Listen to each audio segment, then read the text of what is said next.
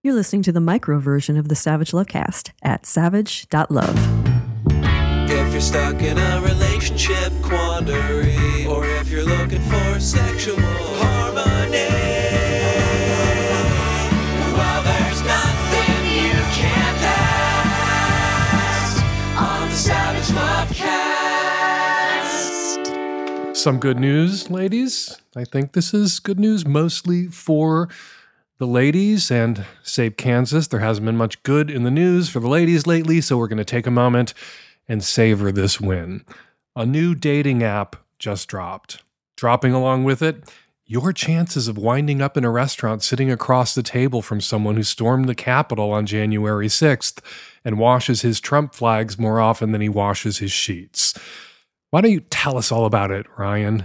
Hey guys, I'm Ryan. I've got to tell you about something I am so excited to announce a dating app for all of us conservatives. It's called The Right Stuff, and it's launching this September. What I love most about it is that it's invite only, so not just anyone can join. First of all, it's free to use. And for my ladies, you'll never have to pay because we all get premium subscriptions for simply inviting a couple friends. Gentlemen, if you want access to premium, that's on you. And by the way, those are the only two options ladies and gentlemen. So, this new dating site, The Right Stuff, invite only, which means it's not enough to be an asshole. You gotta know an asshole or know two assholes, two lady assholes, if you're a lady asshole yourself and you want a free premium membership. Gentlemen, no matter how big an asshole you are, no matter how many assholes you know, you're going to have to pay for that premium membership. Oh, and of course, ladies and gentlemen are the only options at the right stuff. Non lady, non gentleman need not apply. So, sorry, all you assigned female at birth, non binary masc presenting allosexuals out there. You know, the kind of vulva havers who sometimes go by traditionally masculine names, like Ryan. You're not wanted at the right stuff. No dates with anti choice Trump supporters for you. Ryan also lets us know that pronouns, just generally pronouns, not wanted on the right stuff, which seems like it's going to get pretty awkward pretty quick, seeing as pretty much everyone uses pronouns all of the time and not just gender outlaws. Oh, this just in. I looked up Ryan just now. I Googled the name. Turns out Ryan is a name for both boys and girls which makes Ryan the they them of first names.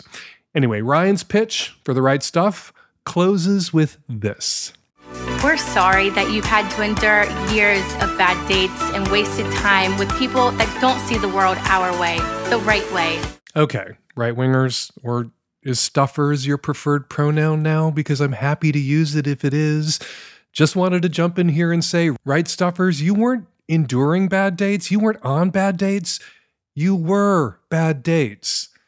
And this idea that right wingers, right stuffers, were somehow being oppressed on other dating apps because other people might be using pronouns they didn't like there or dating people they wouldn't date themselves.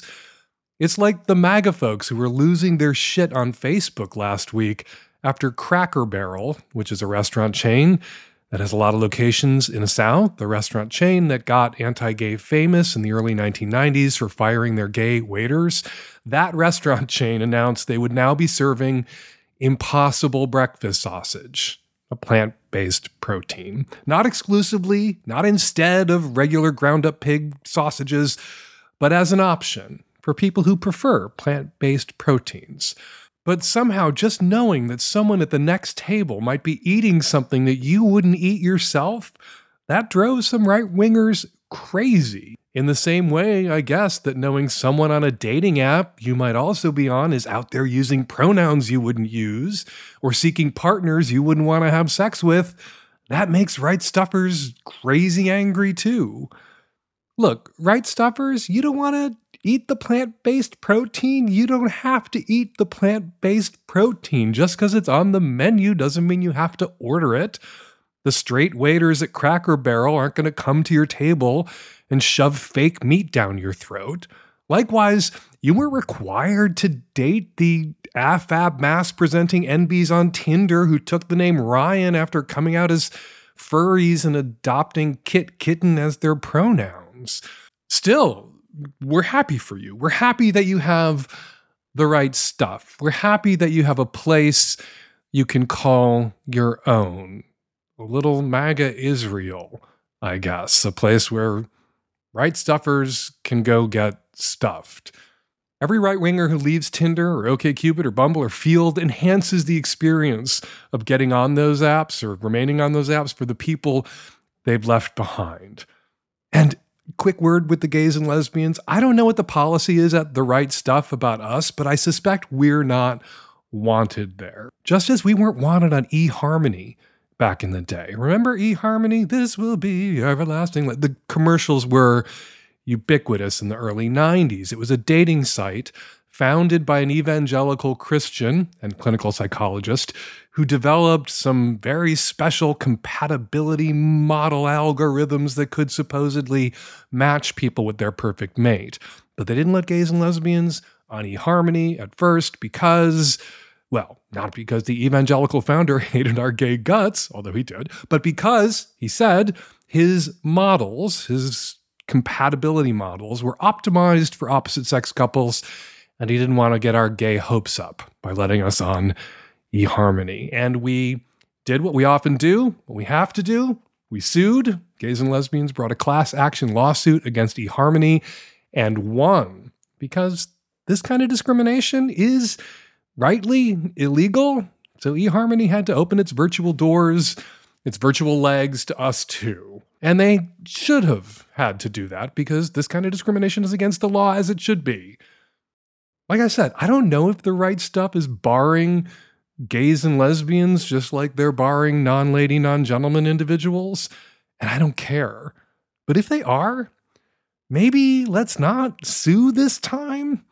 Because it seems to me that if the worst people on every other dating app want to take their bats and balls and their Trump flags and MAGA hats and go home, or go elsewhere to get stuff, just fuck the fuck off.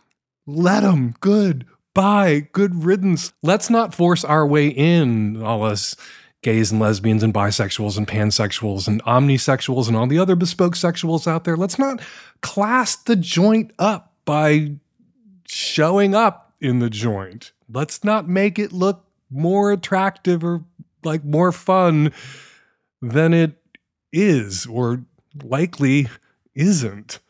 And hey, straight ladies, the guys you were trying to avoid on Tinder, if they're headed to the right stuff, they just got a little easier to avoid on Tinder and OKCupid and Bumble and Feeld and everywhere else. It is a win. Again, it's not a Kansas sized win, but it is a win. All right, coming up on the Micro and the Magnum Savage Lovecast, science and health reporter Benjamin Ryan, who has been covering the monkeypox outbreak for NBC News, joins me to talk about co ed bathhouses. Apparently, they're a thing. Are they a risk? Ben is here with an answer. And on the Magnum Savage Lovecast, subscribe at savage.love. Chrissy Stroop is a leader in the exvangelical movement. She's here to explain what the exvangelical movement is. She's also a trans woman, drops by to help a listener of mine from a similar religious background navigate a tricky pronoun situation.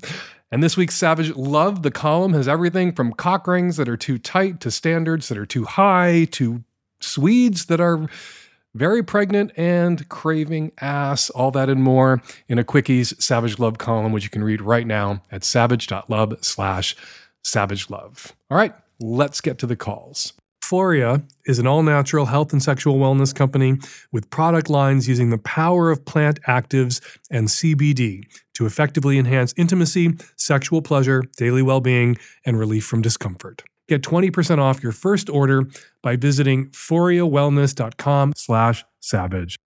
Support for today's show, support we are very grateful for, comes from stamps.com. With stamps.com, you can access all the amazing services of the post office right from your desk in your own home, 24 hours a day, seven days a week.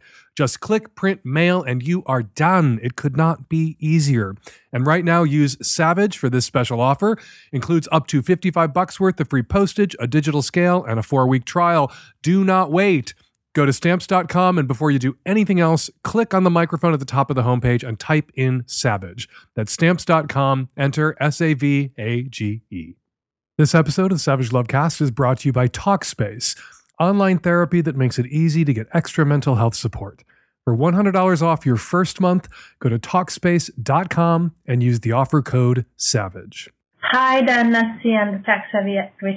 I'm a 30 something cis woman polyamorous living in Europe, in Brussels, and I have a question about dirty talk. I've never been someone who would say I'm into it, but I'm discovering that it's something I want to explore and that some things really work well with me and excite my brain, but um, have a bit of an issue in terms of languages. I currently speak three languages and I have partners with whom I exchange and speak in different languages depending on the partner. And the issue with dirty talking is I seem to have different reactions in terms of the same word but expressed in different languages. Let's just say that in general terms, I find dirty talk in my mother tongue way more aggressive than in uh, my secondary and third language. So I was wondering what your take on it is, any tips or suggestions to make it work, and maybe some experiences from other callers. Uh, I would really interested uh, to exchange. So on the subject of dirty talk, uh, I was listening to former Republican Representative Denver Riggleman get interviewed on the Bulwark podcast. Riggleman's the GOP member of Congress who was primaried and turfed out of office after officiating at a gay staffer's wedding. Anyway, he's on the Bulwark being interviewed by host Charlie Sykes about the January 6th committee. And Riggleman, who is a military officer and worked for the National Security Agency, I promise you this has something to do with dirty talk, was talking about the job the January 6th committee is doing and said this. Like I've told people, they're going to tell you what they're going to tell you, the first hearing. They're, then they're going to tell you, which is hearings, you know, two through five, and then they're going to tell you what they told you. And that's really a, a military briefing. They're setting this up almost as sort of looking at a course of action or looking at uh, sort of an after action report. Tell them what you're going to tell them, then tell them, then tell them what you told them. I that's my advice when it comes to nervous newbies and dirty talk. And I was so surprised to hear listening to a former NSA Sec- National Security Agency officer that that's also what a military briefing is. Tell them what you're going to tell them, tell them, then tell them what you told them. Every time someone said to me, I want to try dirty talk, but I'm too nervous, I don't know what to say yeah, do that. I'm going to fuck the shit out of you. I'm fucking the shit out of you. I fucked the shit out of you. That's dirty talk. I'm going to come on your face. I am coming on your face. I came on your face. I'm going to piss on you. I am pissing on you. I pissed on you. All this time, I've been giving that advice. I had no idea that I was urging people to do what military intelligence officers do when they're briefing members of Congress or anybody else. Uh, uh, all right, that doesn't really address your question. Your question, ah, maybe above my pay grade, and you're tossing it out there to my listeners, most of whom are Americans, and Americans are famously not multilingual. Very few Americans speak more than one language. So, this shifting between languages where you've noticed some things work for you, caller, some things work for you in your second and third language that don't work for you in your mother tongue and your first language maybe in your first i think you say in your first language some of the things you're having to say seem harsher the fix there would be to say things uh, in your the other two languages that you speak provided of course that the person you're saying those things to also speaks those languages considering that you are in Brussels. Uh, I've been to Brussels. I was just there with my husband, my second visit to Brussels. Absolutely love Brussels and Belgium most of the people we met there, unlike the Americans that we know and are, speak more than one language. So it seems to me that that's the obvious fix. But if that's not working for you, if you're more comfortable speaking in your mother tongue when you're having sex and it sounds a little rougher, a little rougher can be good. I had a German boyfriend many, many, many years ago who didn't speak much English and wasn't comfortable speaking to me in English. And so our fix for Dirty Talk was he spoke German. And it was one of the things that helped me at that time pick up a little inappropriate German. I never got fluent. I got in the 80s uh, what we called sex and supermarket German. I could, uh, with my German language skills, get groceries and get laid, but that's all I could get. I couldn't get a job. I couldn't get into school. Uh, so, yeah, maybe your sex partners, if they don't speak the language you're most comfortable speaking in, dirty talking in, from, you know, circumstance and context, they'll be able to infer your meaning and maybe pick up a little more of whatever language it is that you're speaking at that time. All right, if there's anybody out there who's had some experience switching between languages during dirty talk and notice that you're more comfortable saying sometimes the exact same thing in English or French and less comfortable saying that exact same thing in German or Dutch, give us a call. Let us know about your experience as a multilingual dirty talker, an experience very few Americans can say that they've had. Hi, Dan, Nancy, and the Tech Savvy At Risk Youth. I'm a mid 30s cis het woman who is recently divorced. My ex and I were together for eight years, married for two. It's been hard for me to admit that he was abusive in our relationship, mostly because it was never physical. It was the way that he would threaten me, intimidate me, isolate me. I'm making a lot of progress getting past all of this, but the one thing I can't let go of is the thought of his ex. I've never met this girl. She's always lived in another part of the U.S. But over the course of our relationship, I heard a lot of stories about her being crazy and doing dramatic things that now I question because I understand who my ex is a lot better.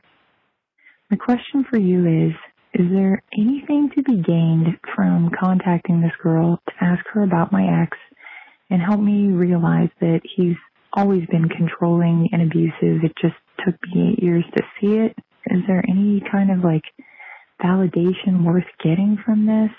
For time frame, they broke up about a decade ago. They're recently Facebook friends, but I, you know, I don't think they've seen each other or had any like real contact outside of that.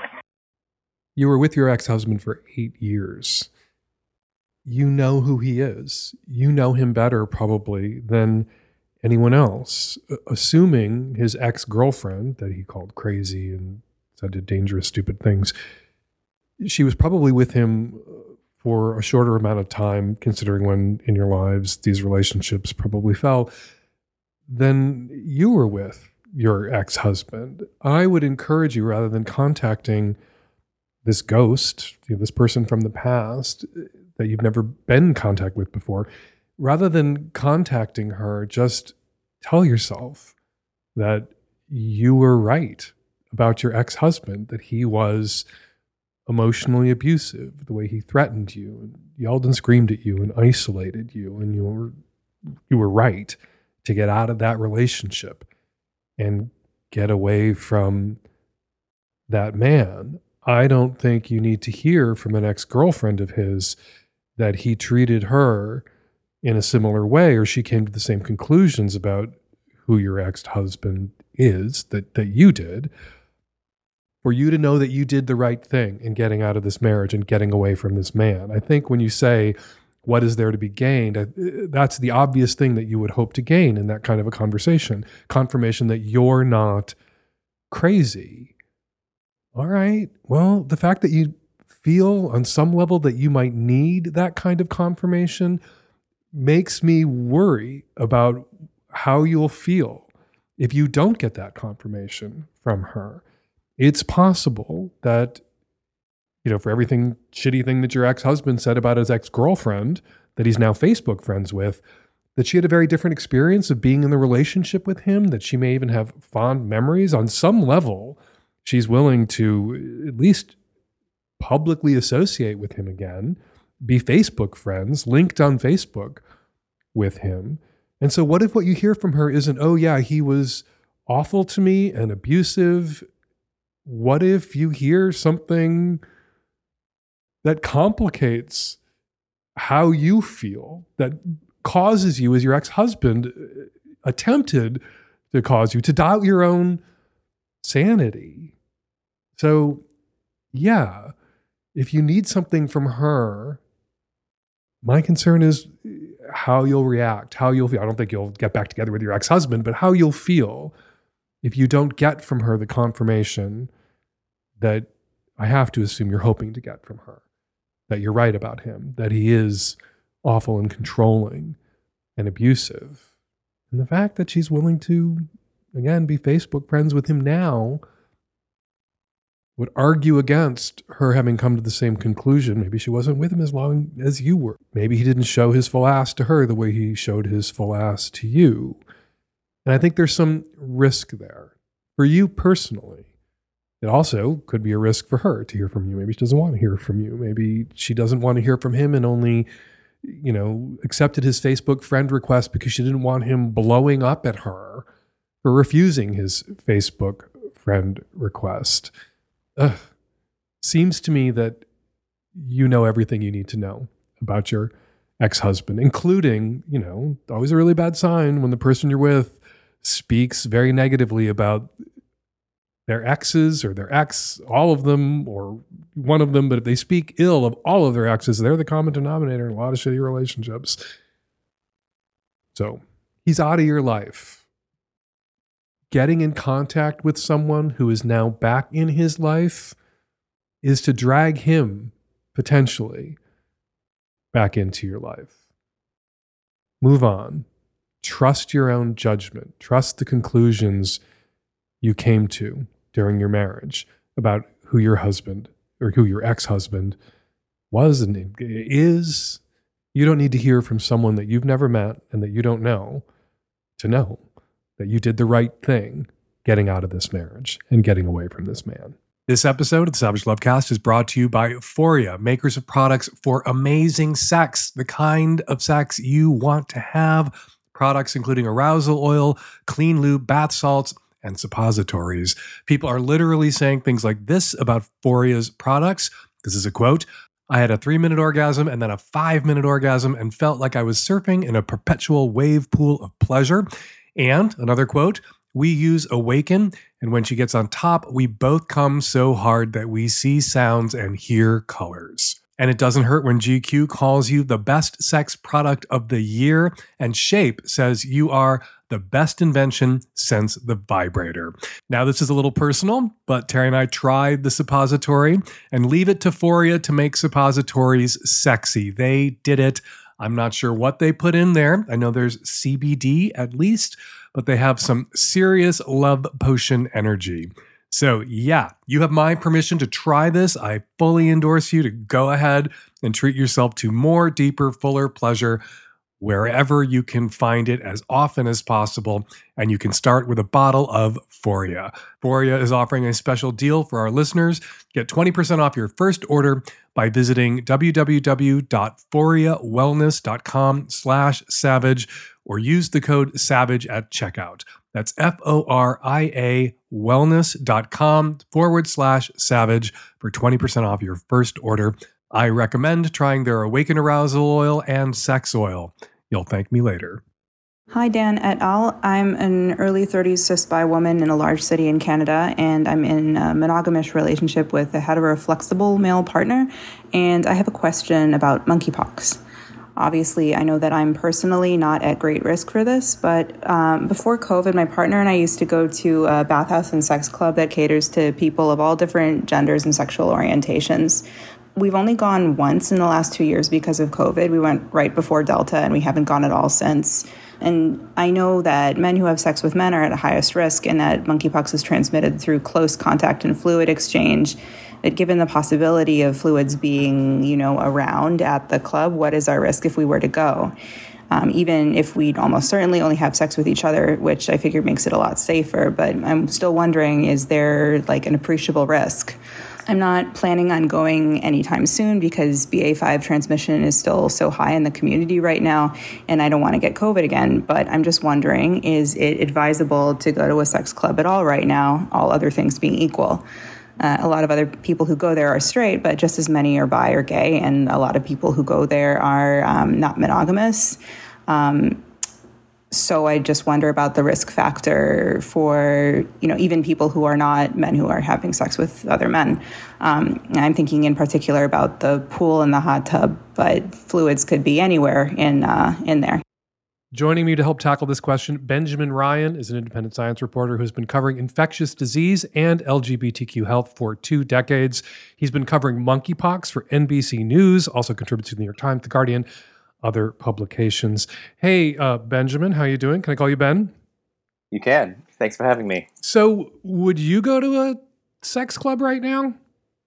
People try to bait me into that on Twitter where they ask what I would do, and like, I'm not going to go there. But what's important is to look at what are the sources of evidence of what we do know right now? Where are the clues in the science about how this virus tends to transmit? A lot of people talk in terms of cans or can'ts, but it's much more valuable to talk to, in terms of likelihood. So there was a paper in the New England Journal of Medicine that came out a couple of weeks ago. These researchers from all over the world pooled 528 cases of monkey, monkeypox, and they estimated that 95% of them were transmitting via sex between men, and only 0.6% were likely due to household contact, and 0.8% due to non sexual close contact. So, this gives you a sense of what the likely huge gulf there is between sexual contact, including intercourse and all the other kinds of close skin contact that comes in that context, and then other sources. So, yes, it is possible, researchers tell us, that the virus can transmit through surfaces, in particular bedding and towels and that kind of thing. So, if you were in a sex club and somebody had a lesion and it touched some sort of surface and that touched you, yes, it is possible. But the question is, how likely is it? And so that's one thing that a lot more research is needed for, but that can sort of help help to hopefully guide our anxieties and our decision making. But to this woman's point, this is the classic scenario that people worry about. Men who have sex with men who also have sex with women, that could lead to transmission among women. But another question is how far will those transmission chains, so to speak, go? Because are these women in turn engaging in lots of multiple sex partners that in turn you know, lead to transmission out into the further community? And researchers don't think that that would necessarily be the case outside of men who have sex with men. Okay, but I think it would be probably good, commonsensical advice to tell her that if she and her heteroflexible male partner go to this sex club together, that he might not want to be so heteroflexible. He might want to flex in the hetero direction, and for the moment, not have sex with other men and then have sex with her. Uh, well, what you just described. They was, said they were only going to having sex with each other in this club, so that was sort of a line that they drew. So that's Right. so I, am reinforcing so, the choice that she said she yeah. was going to make. Like stick to yeah. each other. Uh, but but I got I got I wonder. Sound advice. I looked at that study that you're talking about, and I wonder. You know, it, it does seem to me that if it was easily transmitted via surfaces, a lot more people would have it 100%. than do. But somebody who's you know having sex with somebody is also coming into contact with surfaces that that person might have come into contact with. If you're having sex with somebody right. in your bed on their sheets, how do you rule out that some of the infections were from surfaces, but there was also sex, or that the surface exposure wouldn't have led to an infection when there was also sex? If you could take the sex out of it, would there be more representation in this data? I think what we can do is we can go to the first thing you said and say that there are myriad ways in our lives that we share towels and surfaces and utensils and rooms and all these other ways, and that men who have sex with men and gay, gay bisexual men are sharing towels with people and lying down on the couch with other people in a non-sexual way. So if all these fomites, as are called fomites, you know, that surfaces that can transmit a pathogen, indeed very readily transmitted this virus, we would see more cases in which these people were coming in with monkeypox and had had no contact with men and men whatsoever. Um, so that's that's a clue there. This reminds me of oral and HIV in the 80s. There mm-hmm. was a moment where the advice we were getting when public health departments finally started giving gay men advice was you should use a condom for oral sex, mm-hmm. and gay men just didn't. And then there was this moment we all looked at each other and went, "Well, if you could get it through oral, we'd all have it, and we all don't. So you obviously can't get it through oral. If you could get it easily, well, I remember you saying that in the '90s, and I've quoted you ever since. and I got blowback for saying that. I tried. Uh, it, I was, you know, very young, eager teenager, you know, 18 year old in 1996, and once I su- someone wanted to have oral sex, I suggested using a, con- using a condom.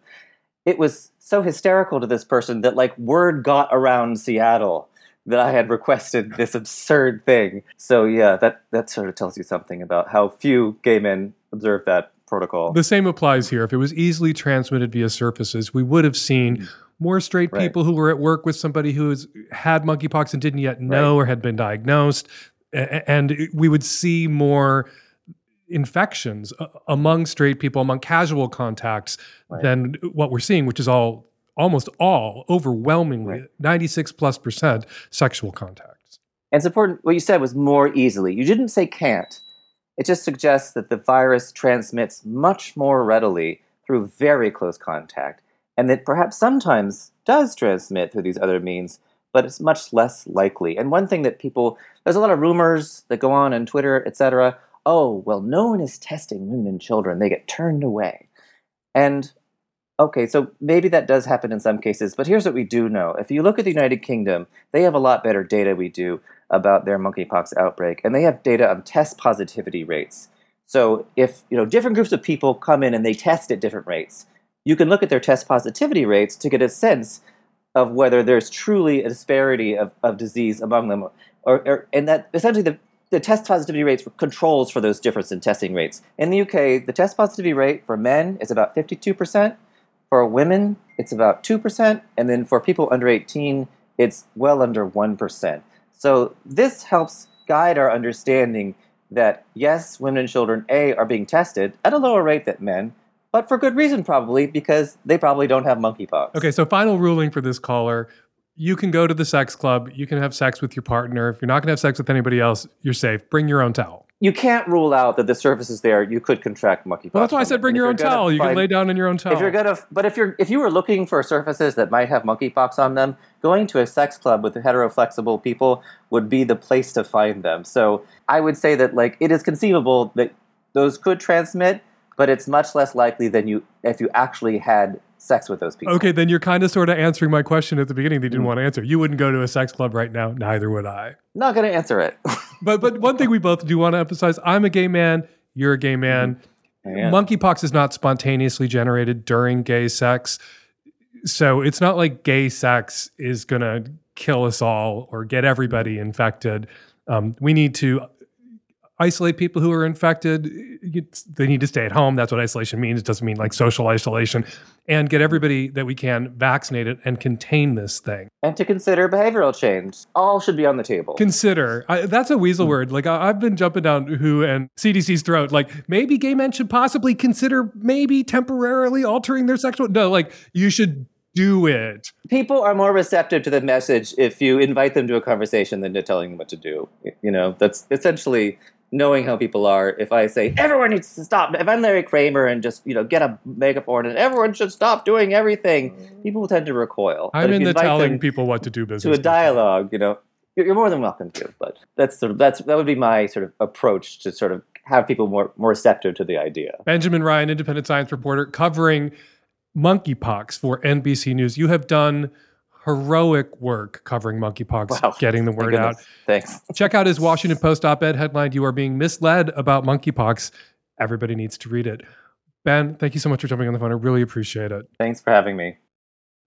This episode of the Savage Lovecast is brought to you by Talkspace.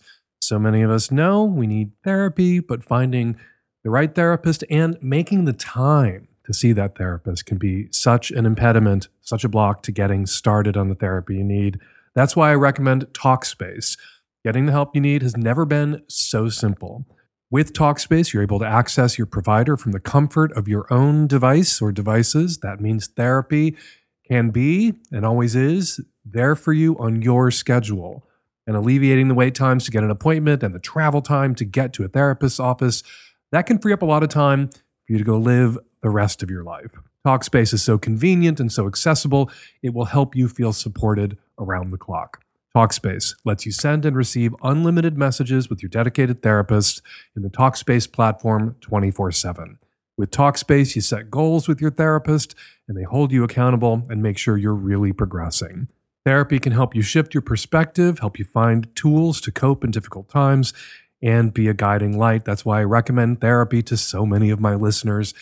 Talkspace is a great place to get that therapy. Talkspace has thousands of licensed therapists with years of experience.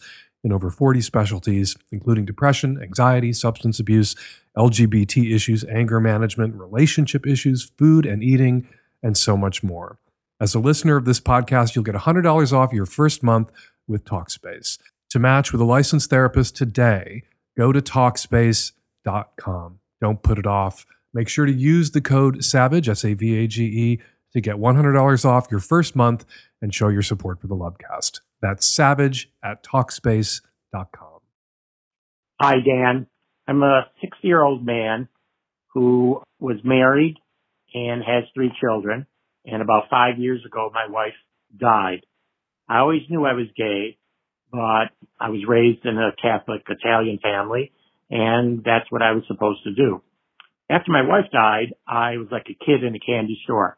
I couldn't get enough. I lived alone, so I was free to do whoever and whatever I pleased. COVID hit, so things slowed down tremendously. But then after things opened up again, I met this guy and him and I hit it off really well. The sex was tremendous. We both were able to enjoy each other's bodies and there was no complaints. But all of a sudden, the last four or five times we've been together, he hasn't been able to ejaculate or have an orgasm. And that bothers me for a couple reasons. One, I'm thinking, is it me? Am I not doing something to please him? And of course I would ask him that and he said everything was great. And second of all, I really like cum. I like the taste of it. I like having it in my mouth. I like having it on my body. I like cleaning off a dick after it explodes. These are all things that really pleasure me. And because he can't ejaculate, it's not happening. I'm sure you're going to say, well, have you talked to him about it? I have. He says there's nothing wrong. I asked him if he was on some new medication and he said no. The only thing he takes is Viagra, which I guess explains why he stays hard but doesn't climax. I'm concerned. I really don't want this relationship to end. Is it me or is there some other reason that he's not telling me? I really feel that I have to say something about the fact that you married a woman despite always having known that you were gay. You say that you were raised Catholic and Italian. I was raised Catholic and Irish, marrying a woman or going into the priesthood those were my options. And we're not that far apart in age, actually.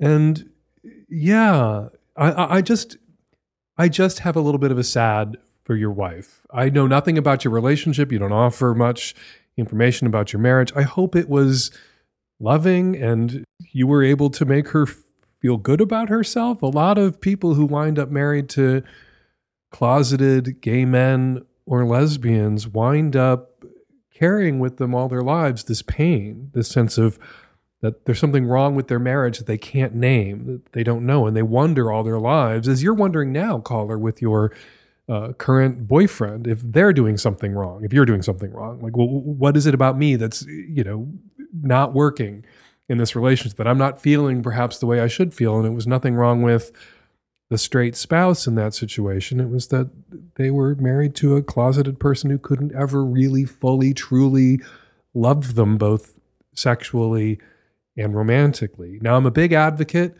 of the companionate marriage, and not everyone who wants a long term relationship or seeks one out is looking for sex much or any at all. And it could be that your life with your wife and the kids that you two had together and the time that you spent together was low conflict and loving and it was all she wanted and you met every need. But i have concerns. I have concerns when gay men say i couldn't be out uh, therefore i had to. And i'm sorry we're close to the same age catholic family irish family italian family.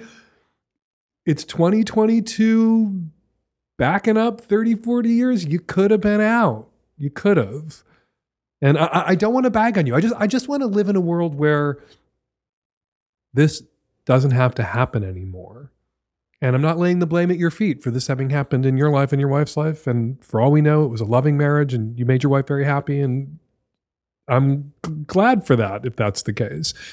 Um, and it, it's not your fault. You didn't create the social or religious settings that made it difficult for you to be out. And there are certainly people right now who are 18 years old who are raised by families or grew up in religious traditions where they don't feel that being out and gay or out and lesbian or out and bi or out as trans is possible for them. And I want to say it's more possible now than it has been historically. And the more people who make it possible for themselves, the less likely people are in the future to choose the closet and potentially, again, caller, not saying this is what you did, potentially harm the people that we either yank into the closet with us, you know, secret relationships, or who are basically the closet door that we're hiding behind. All right, to answer your question, Occam's razor, your boyfriend who had no problem coming before is telling you he's taking Viagra. Maybe that's why he's having problems ejaculating. Some men who take Viagra stay hard, stay hard, but it makes it more difficult for them to climax. Perhaps he upped his dose recently, which can also make it difficult you should say to him, look, sometimes when I come over, don't take Viagra, even if your erection comes and goes or you're half hard when you come. Like sometimes I just want the jizz. And yeah, it doesn't sound like you're doing anything wrong. It wasn't a problem before. It became a problem in just the last three or four times. Maybe he's still adjusting. You know, maybe he switched from Viagra to Cialis or Cialis to Viagra, and it's going to take him a minute to find the groove and blowing those hot, sticky loads again that you waited most of your life to get to, to get to eat, to get to swallow, to get to lick up. So good for you. Glad you're happy now. Hope your wife was happy then. Everyone, myself included, is so stressed out right now Trying to find new ways to bring calm into your life is crucial, especially if you're doing the heroic work of running a small business. Having to drop everything you're doing to make a run to the post office is a major pain, especially if you're not sure how much postage you need and you gotta line up. And you have more important things to do than line up at the post office. So stop mailing and shipping the hard way. Stamps.com with your 24 7 post office that you can access from anywhere. Stamps.com saves you time, money, and stress. For more than 20 years, Stamps.com has been indispensable for over 1 million businesses. Stamps.com gives you access to all the post office and UPS shipping services you need right from your computer. You'll get discounts you can't find anywhere else, like up to 30% off USPS rates and 86% off UPS. Whether you're an office sending invoices, an Etsy shop sending out your products, or a warehouse shipping out orders, stamps.com makes mailing and shipping a breeze. All you need is your regular computer and printer, no special supplies or equipment. Plus, stamps.com seamlessly works with Shopify, Amazon, Etsy, eBay, and more. You'll be up and running in minutes, printing official postage for any letter, any package, and sending it anywhere you need to send it. You can even order shipping supplies through stamps.com, including free priority mail envelopes and boxes. Don't mail and ship the hard way. Don't go to the post office ever again. Sign up with the promo code SAVAGE for a special offer that includes a four week trial plus free postage and a digital scale so you'll always know the right amount of postage. No long term commitments or contracts. Just go to stamps.com, click on the microphone at the top of the page, and enter code Savage. Hi, Dan. I am the mother of an almost 15 year old non binary asexual child, and we live in the deep south where abortion is no longer legal because of trigger laws. And so I ran out and bought a bunch of Plan B while I still could. And my concern is that the next thing coming is losing access to birth control. At some point, my child has a uterus and at some point we were going to get them an IUD for protection because they may be asexual but rape happens in college and college is on the horizon for this child and we want them to be protected especially since they can't get an abortion here anymore if something does happen. And so my concern is that IUDs which is the route that my child would prefer are going to become illegal. But right now they're only 14. They've never had an OBGYN exam. Getting an IUD is uncomfortable at best and slightly painful at worst and can be more painful if things don't go perfectly. And I don't want to put my child through that. We were going to wait until they were about 17 to do this. But now I think I need to hurry up and do it while it's still legal and we still can. And I mean, IUDs are good for a long time, but 14 is still so young.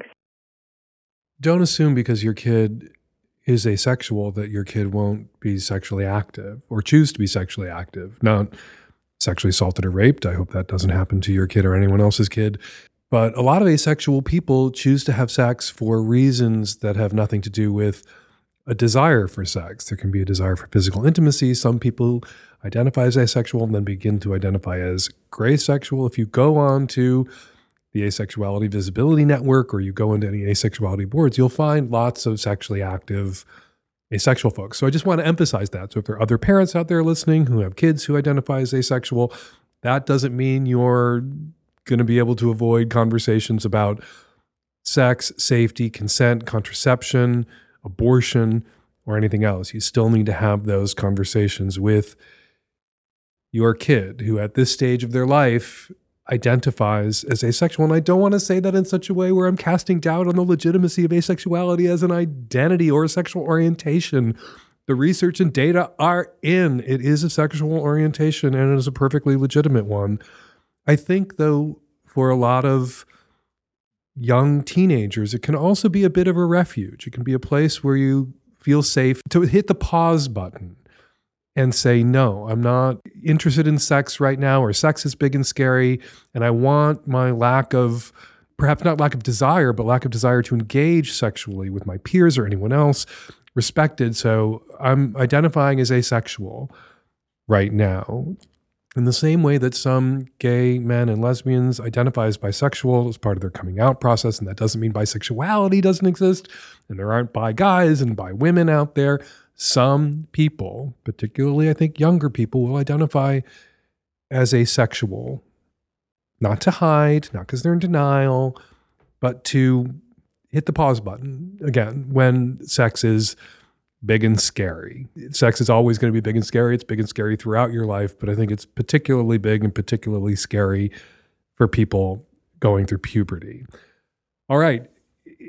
You can get an IUD. A teenager can get an IUD, I think the person you need to talk to is not your local sex advice podcast monkey. I think the person you talk to is your non binary teenager about what particular method of birth control they're most comfortable with as they get a little bit older. 14, college is a few years away, three or four years away. If college is the concern, there's time. Still, there are a lot of queer kids out there, including, you know, asexuality is under the queer umbrella, asexual kids who become sexually active, have the conversation with your 14 year old now. That is an age appropriate conversation to have about sexual activity, about birth control, about consent, about uh, abortion, and acquaint them with all of their options and yeah, these are scary times. Who knows if birth control where you live is going to be legal in a few years?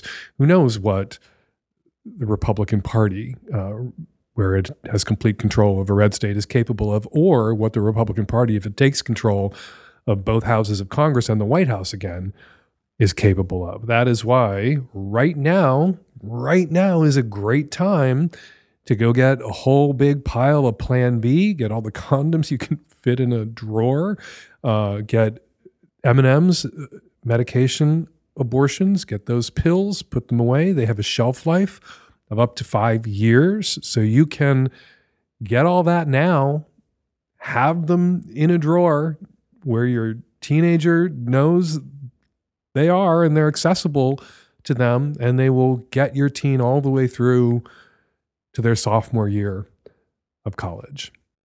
All right, before we get to this week's listener response calls, let's read some listener tweets. Memory Hole tweets A woman's most powerful weapon is the control of her own pussy. If men could devise a way to physically take our pussies from us and sell them like meat, fur, and ivory, they would do it. Women, fight with everything you can to control your bodily autonomy. Hashtag Savage Lovecast. I'm not sure what particular response or rant Memory Hole is referring to, but I have to say I agree with Memory Hole. I would only add that men who support the right of women to control their own bodies should join the fight too, if only to balance out the number of women out there fighting against other women's right to bodily autonomy. Tower NYC tweets regarding the giggler in Savage Lovecast episode 824 golden showers don't have to be about humiliation. They can be about anointing the receiver, a gift, a blessing, a unifying experience. Good point. Peeing on someone doesn't have to be about humiliation, it can be about unification, unifying the caller's bladder in this case, one of the smaller organs in the body, with the much larger organ of her husband's body, the largest organ of her husband's body, his skin. And finally, Tess Artist tweets I cannot contain my enthusiasm for this OTP, which stands for One True Pairing of Interesting Conversation with at Fake Dan Savage and at Gareth Russell One. The two of them united. I don't deserve it. I've never been happier to be a Magnum sub than I am right now. Hashtag Savage Lovecast, hashtag Young and Damned and fair. We got tons of great response from Magnum subs out there who loved my recent Sex and Politics podcast conversation with historian Gareth Russell about his biography of Catherine Howard. She was Henry VIII's fifth wife. If you'd like to hear that convo, along with my conversations with Michelle Goldberg from the New York Times and author Jill Filipovic and others, become a Magnum subscriber today. Magnum subs get extra long ad free lovecasts, invites to our monthly Zoom hangouts, and Sex and Politics, our bonus podcast, all for 35 bucks a year. Subscribe now at Savage love. All right, thanks to everybody who posted to your social media about the Lovecast this week. It really helps get the word out about the show, and we really, really appreciate it. And now, listener response calls. Hi, Dan. Just a quick comment for the woman on the most recent episode who was worried that she and her boyfriend weren't having sex enough. My recommendation would be to schedule sex. I loved everything you said, but it, can also be a really great way to get rid of a lot of that anxiety because so much anxiety is based in the unknown. You don't know. You don't know what he's thinking, right? So take a minute, schedule sex, look at that schedule. Maybe it's every two, three weeks and maybe you play and sex a little beforehand during the day, but bring it out into the open and make it something that you regularly talk about so that you don't have to worry about it so much. Good luck. Hi, Dan. I'm calling about the caller on episode 824 who was afraid that she might start laughing or giggling when she was peeing on her partner because that's what he wants and what she should do about it. And I like to think that laughter is actually awesome in bed. And for me, some of my best sexual experiences have included everybody just having a major giggle attack together, and we're all just rolling with that. And it's really few things more releasing and cathartic than a good laugh attack, except for, well, you know, the other things we're doing sex for. And that she should just go for it. Lean into the laughter. Sex is joyous. Hey, Dan. This is the first caller from episode 824, where you excoriated me for wanting to tell my kids that I was going over to Hedo during my uh, Jamaican wedding. And I want to thank you. You allowed me to um, get a win with my new wife now. We got married last week. It was great. We did not give the kids the details. We simply told them that we had met the other couple on a cruise they didn't ask which one. We didn't give them details. And we told them that we were going over to a resort with them. And I woke up on Tuesday morning. A friend told me that uh, you had answered my question. I got to listen to it and listen to how you told me to shut the fuck up. And it was too much information.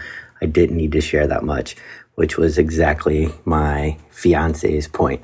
So I got to roll over in bed and tell my wife that she was absolutely right said Dan, Nancy, um, thank you. Thank you for the mazel tov and, and thank you for allowing me to tell my wife that she was right. It did make her very happy. The only loss was you comparing me to Jerry Falwell Jr. And we're going to leave it there. Got a question for next week's Lovecast or something to say about something I said on this week's Lovecast? Use the voice memo app on your phone to record your question or your comment and email it to us at voicemail at savagelovecast.com. You can also call us at 206 302 2064.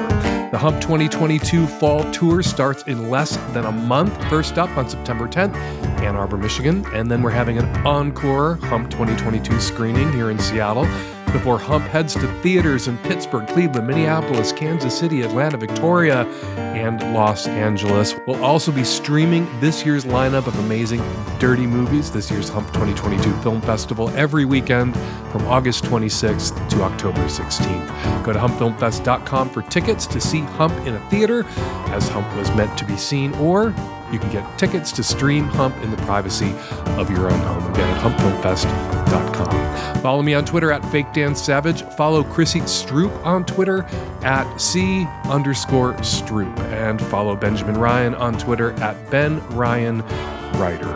The Savage Lovecast is produced every week by Nancy Hartunian and me and the tech savvy at risk youth and Nancy will all be back at you next week on an installment of the Savage Lovecast. Thank you for downloading.